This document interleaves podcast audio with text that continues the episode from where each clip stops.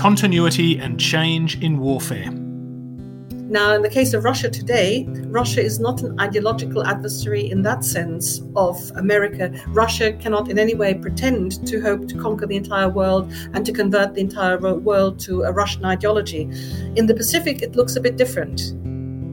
Lessons from the pandemic and bio threats of the future.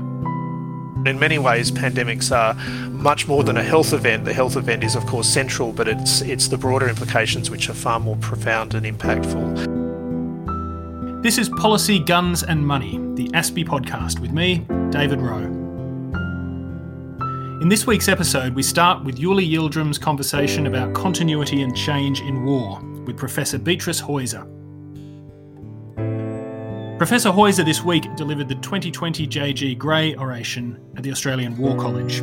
She and Yuli discuss her oration message that we need to rethink many of our long standing beliefs about warfare. Uh, hello, Professor Beatrice Heuser. Thank you for joining us at ASPI's uh, Policy, Guns and Money podcast. As a brief introduction, uh, Professor Heuser is the uh, Chair of International Relations at the University of Glasgow. Um, Professor Heuser has numerous publications, I think one of which just came out, called War, a genealogy of Western ideas and practices uh, through Oxford University Press, with a focus on uh, why people go to war and how they wage war, what means uh, they choose, what strategies, and how they justify them. Professor Heuser is currently visiting the Australian War College uh, to make a series of presentations, including the uh, Jeff Gray oration. Thank you again uh, for joining us. Thank you very much for having me, and it's a delight to talk to you from Canberra, where I'm indeed the Jeff Gray visiting professor at the Australian Defence College at the moment. So it's really opposite that we should be talking to each other. Thank you for the invitation. Let's start with something um, something quite simple then. So, why do people go to war? Multiplicity of causes, um, I think best described as a whole series of factors that interact and interplay. And I, I will tell you about what people thought about these causes rather than my own interpretation. People have focused in the past on ideas of good and evil. Is the human being inherently evil? Uh, is there original sin in every human being? Biologists have focused on primatology and have thought about whether primates go to war, whether it's again hardwired. Evolutional psychologists have thought about how collectivities might have been stuck in some area of prehistory where they were fighting for or competing for resources with other groups and that they were driven to competition of a violent sort by a shortage and dearth of resources. Then, quite late on, people started focusing on the question of whether it was not to do with human beings in, as a collectivity, but individual leaders, the princes, the governments. Then people started focusing on whether the constitution of states led them to war. Were tyrannies, were monarchies more likely to go to war than republics? Later, still, people began to think about the system of relations between states, the interstate or interentity, interpolity relationship, whether those were subject to certain laws and certain norms, and whether that was the cause. And presumably, it's something that is a bit of a mix of all of these. Right. So I find something um, fascinating when I was going through the War College, going through all these numerous uh, publications. The two that stick to my mind are, uh, or specifically, um, Way of War so this comes up quite often um, where people talk about you know American way of war, the Western way of war, and so forth. Uh, if I'm not mistaken, there, there is actually I've got it right here from Victor Hanson and John Lynn. Both you know have different views on that. What's your perspective with regards to that? Okay, actually, this goes back an awfully long time. It goes back to classical antiquity you first have uh, Greeks uh, pronouncing on different ways of war of different nations or different uh, civilizations. And this is then replicated. You find it in Aristotle, you find it Herodotus, you find it then replicated in the late Middle Ages or early Renaissance, as I call it, by a, a lady at the French court called Christine de Pizan, who decided that there were different ways of going to war. And you get this reiterated a number of times until it's made particularly famous by John Lloyd in the 18th century, and then by Clausewitz. And everything is made more famous by Clausewitz because most people only start with Clausewitz. Yeah. And Clausewitz basically, in his book Aid, fame, very famously says every age and every civilization has a different way of going to war, has a particular way. That was then taken up by lots of other people. Um, Russell Weigley, for example, the Western, uh, the American way of war, uh, Basil Liddell Hart, a British way of war, and uh, Victor Davis Hanson, as we just mentioned, the Western way of war. Um, actually, all of them are a bit. Hmm, uh, I don't totally agree with any of them uh, because I think, on the whole, there are there may be re- uh, recurrent patterns, but in fact, there's no one single way of war that stays exactly the same over centuries and millennia. That's quite fascinating. I mean, uh, knowing your background uh, with regards to looking into NATO and so forth. So, where does deterrence fit in here? I think deterrence is actually something that particular civilizations and cultures are have a proclivity towards, and it is those who don't actually want to go to war. It is those who think that any war will be a defensive war, or any war that really challenges their vital interests will be defensive and they don't really want to engage in it. They tend to be countries that have somehow been scarred by war before that and try to find ways in which to turn themselves into hedgehogs, into right. something that is not attractive, or porcupines, something that is not attractive for an attack, for aggression, and that in somehow uh, shows to the potential aggressor that they would be losing more than they would be gaining from a surprise attack or from any attack against that particular polity. So a deterrent posture tends to be one of states that have no expansionist intentions and that try to keep themselves safe from war and not just from a particular aggressor because they actually are disinclined to wage war. Right. So, from what I can understand, what you're saying is that this has been a continuity throughout throughout history where um, countries have expressed this way of doing um, their, let's not say where, um, waging war, but the other way around. So nuclear deterrence basically is just a change, changing character of the same thing. Is that correct? It's it's it's in a way an exceptionally pronounced and focused way of signaling that one doesn't want to go to war by linking it to something that would in fact be unacceptable to both sides. But a deterrent posture of such is something that is quite old and for which very many examples can be found in history. So most classically, for example, the rise of the little Prussian state in the late 17th, early 18th century, where the monarch really didn't want to go to war, but simply had a big army to keep everybody else at bay. Right. That's look. That, this is fascinating. Um, we've had many discussions on this. What I would like to get your perspective on is then on that topic, with regards to nuclear deterrence and the current Russia and Ukraine crisis. Has NATO or have the US been deterred? There is the talk going around this, uh, and I'd like you, I'd like to get your perspective. Your, your question was Has NATO and has the US been deterred from supporting Ukraine full blast? Is that what you're saying? That's correct. Oh, very much so. And I think it's it's uh, only in part the Russian saber rattling or the uh, Russian references to, and incidentally, we have nuclear weapons. Um, it's in part also simply self deterrence. I think particularly the European states are recoiling from anything that would lead them down the slippery slope to a form of war which might involve any form of bombing of their own cities. So, a major war that would actually uh, affect their own cities. You could see that NATO members were willing to engage in conflicts and intervene as long as there was practically no possibility of such a war extending itself to the European homeland. So, for example, the intervention in Libya the intervention uh, in against Serbia on behalf of Kosovo. All these things were far away against adversaries who really didn't have much of a chance of taking venting their own anger on uh, the European countries of NATO uh, involved.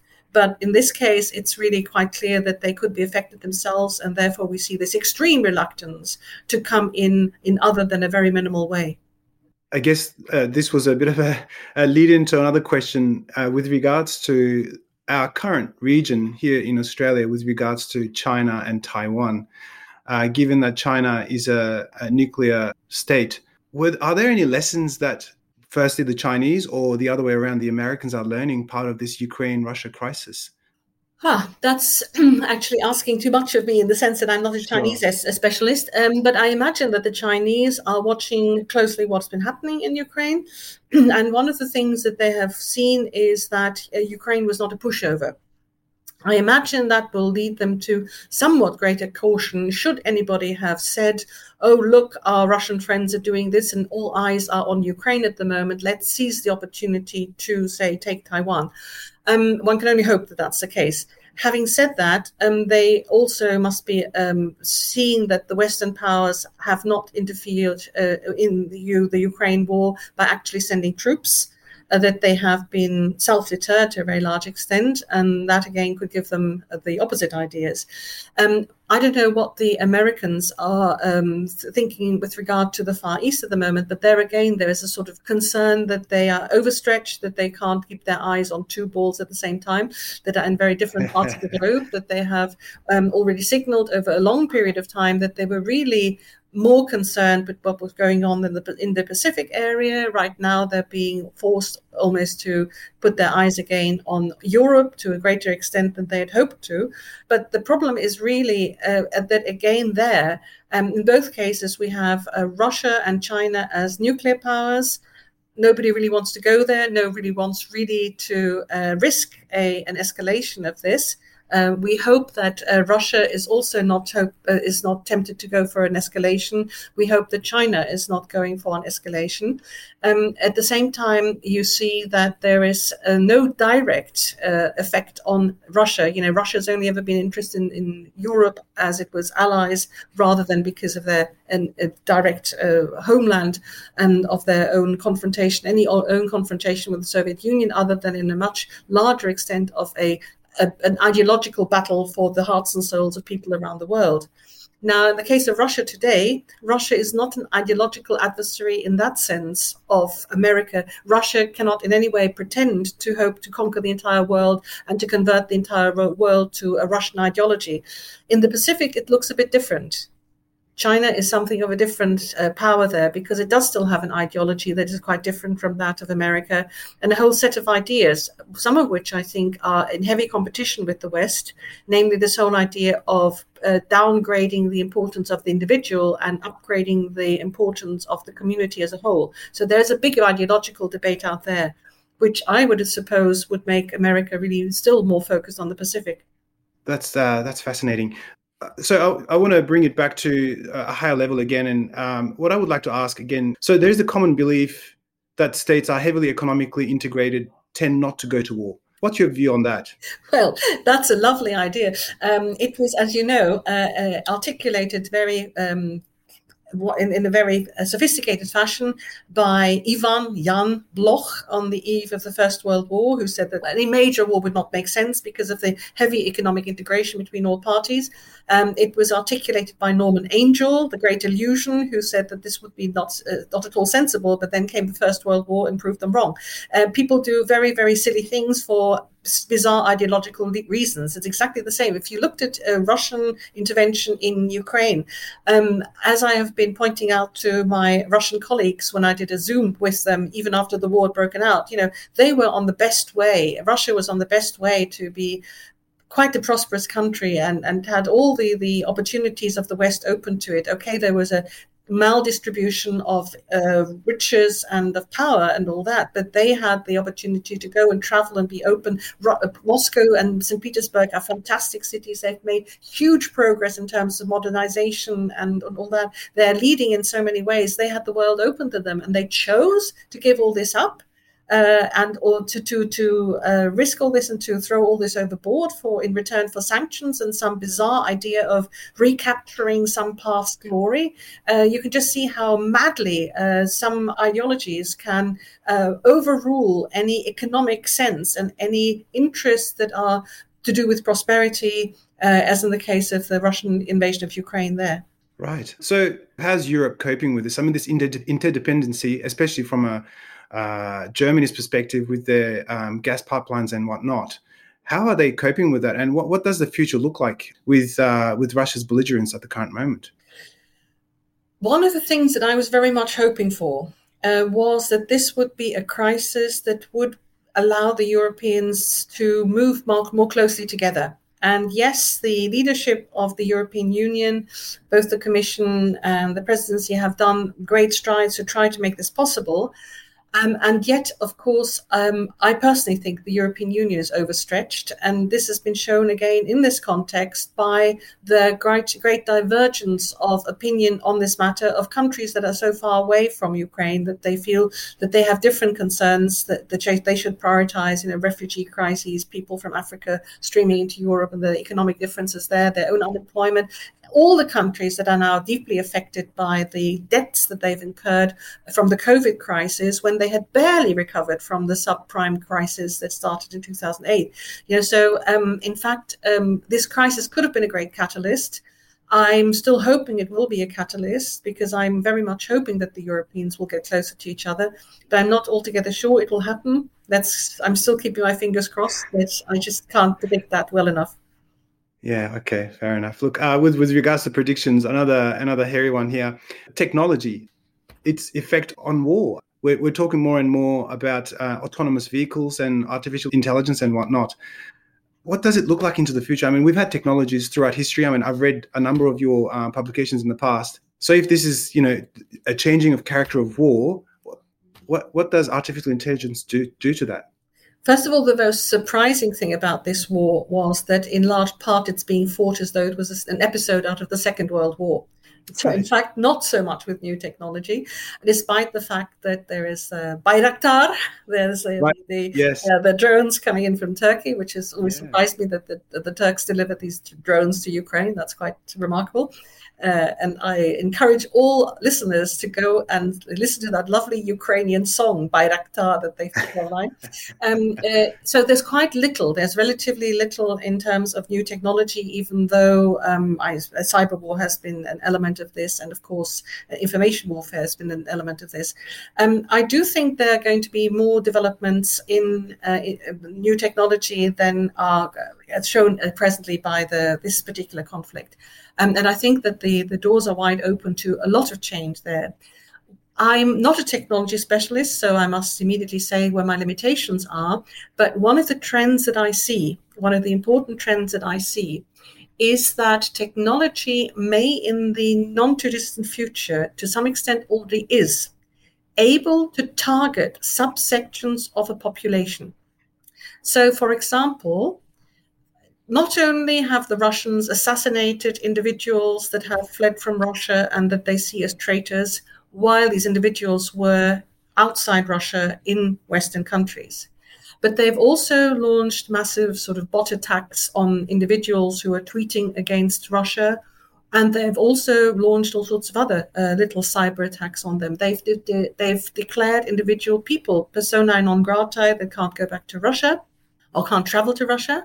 Um, the West has, of course, done similar things by identifying the some of the oligarchs around Putin and try somehow ensuring that these oligarchs' um, assets are frozen in the West and that their life is made uncomfortable.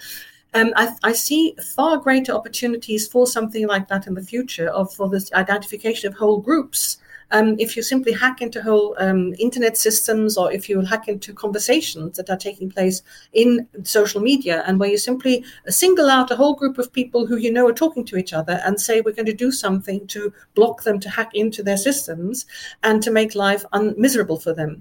And we're offering them a lot of ways in as it were. You know we're by increasingly centralizing our own uh, control over our uh, banking uh, and, and everything else um, we are um, making it possible potentially for them to, to switch us off, as, as were, uh, in in a way uh, by uh, concentrating all our, say, the, the, our household, the way the household run, the, the, the, electricity, the refrigerator, the oven that is switched on, things like that, in one system. Uh, if anybody gets access to that system, they can do an awful lot. You can see this also for uh, attacks on the national health system uh, or other institutions that are held for ransom in order to get their their data back from some hackers. But you can see, you can imagine things like that happening also in hostile ways, just as the attack on Estonia in 2007 by Russia was actually focusing on a much larger polity.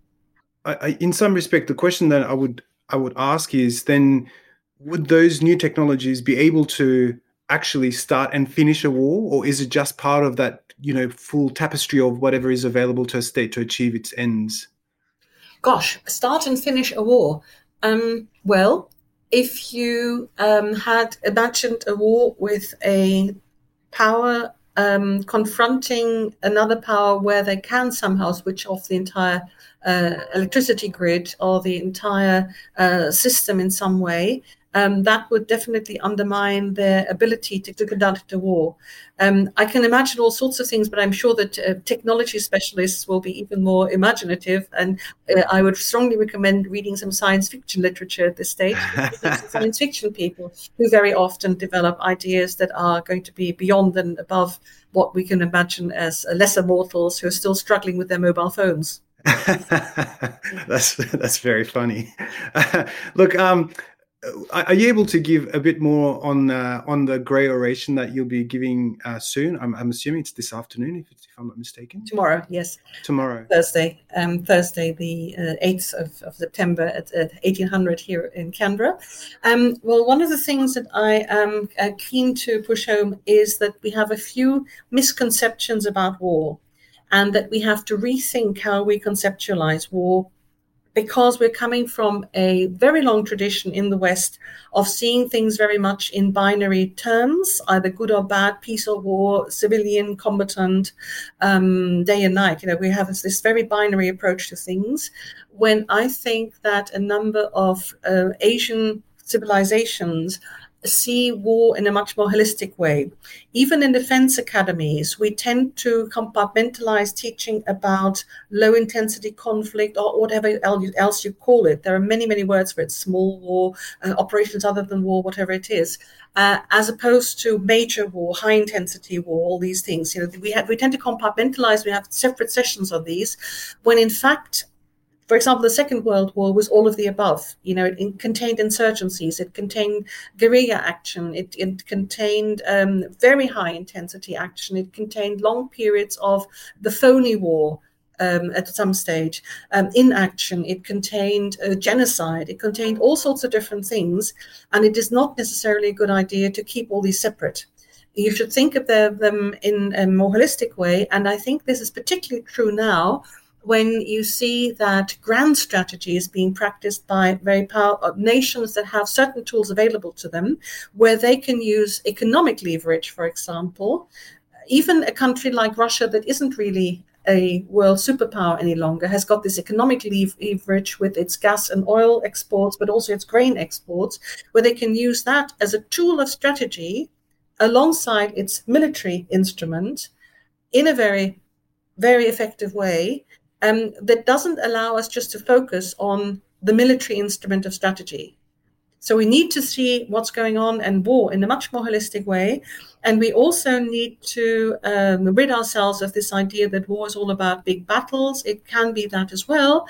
Um, it is not only that, but it can be that as well. Uh, but it's also it contains things like siege warfare, terrible warfare that affects civilians in particular, as we're just seeing in Ukraine now, this is a very, very old pattern. We've so, we've seen so much thinking and writing about war concentrate on the actions and experiences and deployment of armed forces, when in fact the victims of war alongside the armed forces are very definitely also the civilians. So looking at the role of civilians in war is much more important than we have given it importance, uh, uh given it credit for in the past. And that's another little uh, point that I'm trying to make over and over again. Fantastic. Um, so, a, a, question from that then: Why did we, or why did we separate these types of war, as you mentioned, small wars, uh, operations other than war, big wars, and so? What was the what was the reasoning behind that? And now you're suggesting that we should be thinking holistically about the entire affair. Coming out of any major conflict, strategists immediately pondered what went wrong, and then focused on how that major conflict was fought, what was part of it, what was not. And in, particularly in the Napoleonic Wars, there was actually a relatively small element only of insurgencies outside Spain itself and outside the sort of uh, Austrian area. Um, and the, the, the Russians um, uh, uh used types of insurgency a little bit in that war, but there was relatively less of that than in, say, the Second World War. So Clausewitz and Jomini and Rühle von Lilienstern coming out of that war focused first very much on that aspect of major war. What went wrong? How could we have finished that earlier? Uh, after a while, they woke up to the fact that there were other forms of war going on. And then people can get to the illusion of thinking, oh, it's now only small wars that are going on. Yeah. So after the Second World War, long Cold War, people thought all the time about World War Three, Cold War over. Um, other wars come to the fore, which had already always existed, but came for to the fore um, more frequently and people said, "Oh, this is a new form of war. We now have to focus on that." And all of a sudden, a more conventional war happens, and people go back to, "Oh, it's only conventional war." You know, and that's I think the the fallacy, and it's always been this proclivity of looking at the here and now. Look, um, I thank you very much. Uh, it seems that we've run out of time. I wish I could go on a bit longer, but uh, we'll have to end it here. Thank you very much for your time, Professor Heuser. Thank you very much for having me with you. It's a cardinal question what have we actually learned from two and a half years of the COVID 19 pandemic, and what have we failed to learn? Everyone agrees that the next bio threat is a matter of when, not if. But what are the future dangers, and how prepared are we to face them? To explore these questions and more, Jasmine Lattimore speaks with Associate Professor David Heslop. Hi, thank you, David, for joining us today. Hi, Jasmine. Nice to see you. Now, it's been over two years since the COVID 19 virus emerged. Um, it was defined as the most significant global public health event to occur in the last century. Um, and at the beginning of the virus, it was deemed the defining struggle of our era.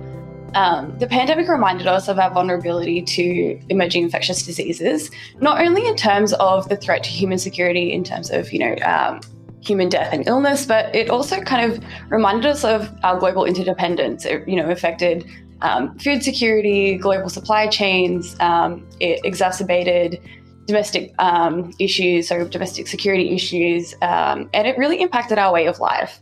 So when we talk about Australia's resilience to biothreats, we're talking about you know Australia's resilience to the whole spectrum. So that's biological weapons in terms of um, bioterrorism and biological warfare, as well as emerging and uh, re-emerging infectious diseases, and the accidental release of harmful biological material from laboratories.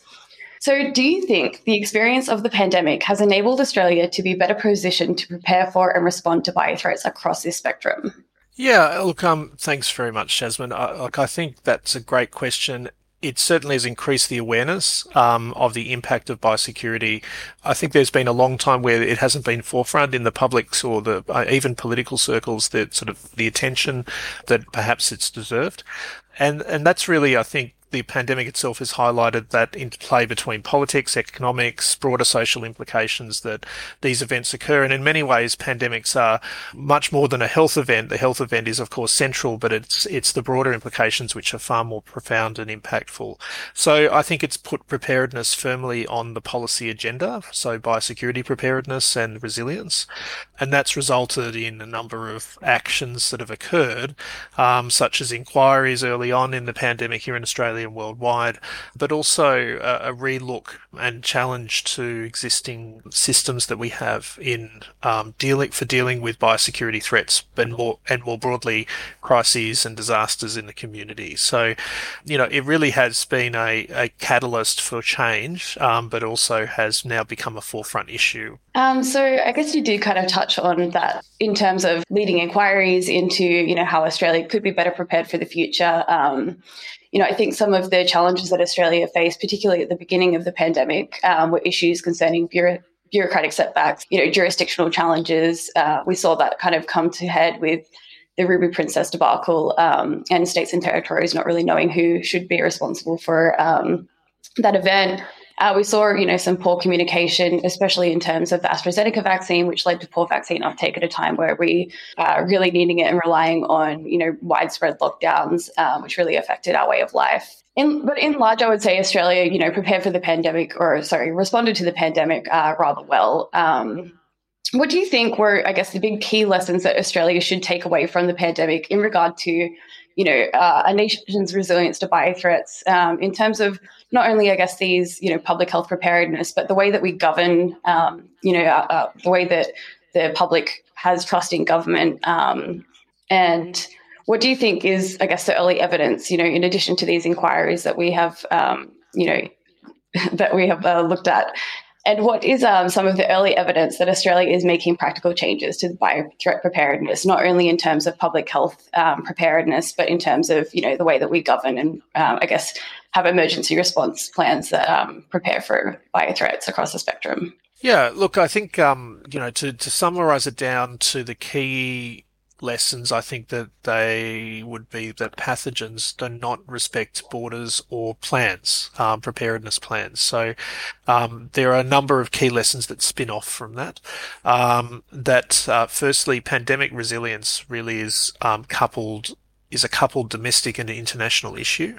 Um, so it's not only inward facing, but you've got to think about the resilience of the broader population in the region and globally um, as part of that preparedness and that the health considerations, secondly, the health considerations cannot be decoupled from the economic and social factors when considering resilience and preparedness. And the reason why I focus on that is that vulnerable populations, for example, are not only um, so vulnerable in the sense of economic or social factors, um, are also more vulnerable to poorer outcomes from infectious disease, but also will contribute differently to the spread of an infectious disease or contribute differently to the risk of a biothreat than those with more resilience. So that needs to be that that nexus or linkage needs to be um, really highlighted as a key lesson that came out of this. So previously, um, health being quite divorced or separate to or considered to be a separate factor, not really interacting strongly with those other um, important parts of sort of the national fabric. So what are we doing? Um, Australia is looking at trying to bolster international obligations around the world by uh, the development of a thing called a pandemic treaty, which will be, um, you know, taking much further steps than the international health regulation as they currently stand, um, requiring countries to do things rather than simply allowing them to self-evaluate, and and in terms of preparedness. Um, so uh, that should improve that issue of sort of the international border borderless kind of dimension to pandemic resilience, which is so important. Additionally, Australia is looking at bolstering its international aid and commitment to, to sort of soft power in the region, such as public health interventions and other other factors, which I think um, I think are self-evident in their importance in building those capacity building um, in, uh, in in public health in, in, in the region. And so uh, those two things together are probably the key things that I, I think will contribute to pandemic readiness in the future for Australia. Yeah, I mean, I think you raise a really interesting point there um, in terms of the fact that you know viruses they don't uh, respect borders, um, and it, I do think it is important that Australia focuses on helping our neighbours build, um, you know, not only resilience to pandemics, but you know, resilience to bio threats across the entire spectrum. So. I think in the past we haven't really framed pandemics as these hard-hitting security concerns. Um, you know, we would think of bioterrorism or biowarfare as a hard hitting security concern. But at the same time, a lot of the preparedness and response, especially in terms of emergency response plans and you know public health preparedness, are largely the same. Um, you know, for addressing bio, bioterrorism or for addressing pandemics. And so building that international resilience is paramount, I think, you know, to not only ensuring the security of Australia, uh, but ensuring the global security. So I guess what how how do you see the framing of security issues in that regard? Do you think framing um, pandemics as a hard hitting security concern, um, I guess, impactful in terms of the resources that we can garner towards uh, preparing and responding to pandemics or bio threats across the spectrum? Uh, absolutely. I, I, think there are many historical examples of the tight coupling between pandemics or epidemics and security. For example, uh, First World War is a, is a very good example of um, the impact of influenza on the um, the conduct of a major security event, which was the conduct of the, the, the war in Western Europe. Um, and, and many commentators feel that that actually was um, so profoundly impactful that it was contributory to the outcome of the war. But more broadly, uh, in terms of risk, I guess, of um, uh, you know, security related risks, sort of grey zone threats and so on, even more broadly um, within the region and the Australian region, absolutely. You know, economic security is tied to our physical and, and also our sort of our, our military and other dimensions of security, um, the many different dimensions of security that contribute to society in the region. So, eh, a good example being if there was a major meteorological event like a, a cyclone or an earthquake or so on, it's quite common to have a follow on epidemic event that could then snowball into something much larger. Um, and so that would then have implications of disrupting balance of power and security related issues. So it's a let's just say it's a completely inter, inter, interdependent network, a complex kind of system that where when one event occurs, it impacts and flows on into others. Yeah, I mean, I think framing, um, you know, pandemics, uh, and also, you know, I guess a broader range of threats that we think of as human security threats. Um, for example, climate change. It's important to frame them as security issues because of these flow-on effects. I think they, you know, they act as threat multipliers to traditional security threats. And thinking about them in this kind of systems thinking way, where we see the interconnectedness, really helps us to build national resilience. I think in a more meaningful and less kind of hierarchical or kind of uh, you know putting them into silos. Uh, we kind of get a um, a better understanding of how these threats interact and then can better prepare for them. I guess in regards to that, what do you see as the major challenges facing Australia in developing greater resilience to bio threats, um, particularly if we think about, you know, how this system interacts? Yeah, look, uh, I think there are three, um, and they touch on, I think, um, the peculiar aspects for Australia that um, we're, fortunate to have um, certain features. So, firstly, the risk of encroachment in the first place, um, being in many ways uh, at arm's length from the rest of the world geographically, the issue of encroachment or introduction of biothreats through whichever route or port of entry into Australia is actually something which is uniquely important for Australia and similar countries who have that separation. Secondly, improving early warning systems. So if you do miss it at the border, so to speak, or at that touch point, can you detect it early enough to do something about it? And then the third would be improving the ability to respond in an agile way, um, because it's about reducing that delay um, to doing something and being more effective at doing it. So that's a very broad way of saying these are these are the areas where we need to be focused. Um, and all of those three points have many different dimensions to them that should be sort of focused on from both a scientific perspective, but also from a policy and legal perspective. I'd like to change tack a little bit um, and speak to you about, uh, as I mentioned earlier, climate change as well as pandemics kind of act as threat multipliers to these traditional security challenges. How can you see climate change interacting with the threats posed by biological events, whether that be, you know, a pandemic or God forbid, a you know biological weapon attack. And do you see Australia being able to prepare or respond well to, I guess, these kind of cascading events um, or interacting events? Yeah. So look, I think this problem of climate change is is um, the same problem that we've been confronting with um, more traditional bio threats, biosecurity related, bioterrorism related threats for a long time, and that's uncertainty and the unknown aspect. So, what climate change will turbocharge or sort of drive is the increased frequency of events occurring in the biolog in terms of emergence of new threats. Um, in particular, um, so we call them emerging infectious diseases, for example. So, not only might we see an increase in the number of emerging infectious diseases from the natural world. We may see also some inc- climate change may drive, you know, proliferation in certain ways, for example, that might lead to an increased risk of, for example, engineered or dual purpose kind of pathogens from that kind of research emerging. And so that uncertainty um, leads to a need to be more agile with how you be, uh, respond to new events. So if we don't know what's coming over the horizon, we need the ability to adapt to that new event as it occurs. And so that's where I think climate change really is going to be driving, in particular, a need to be much better at what we do. So at the moment, we're quite focused on certain major threats because historically that's what's happened. And we have a way of dealing generically with other problems that's focused around, for example, previously influenza as, a, as, a, as the major respiratory pathogen risk to the to the population. That's going to change um, in the future, and so we need to be able to adapt those policies to respond to that change. For example, vectors uh, like mosquitoes, for example, and other, other animals may significantly change their uh, interaction with the human population in Australia. We need to change to that. Um, we need to be able to respond to that in policy. Um, we need to also have more emphasis on encouraging innovation in policy, science, um, governance, and so that that requires a different way of thinking and an openness to change as well. Thank you so much, David, for joining us. It's been great to hear from you. Thanks for having me. It was a pleasure. That's everything from the Policy Guns and Money podcast this week. You've heard conversations with Professor Beatrice Heuser, Chair of International Relations at the University of Glasgow, and Associate Professor David Heslop from the University of New South Wales School of Public Health and Community Medicine. Thanks for listening, and we'll see you next week.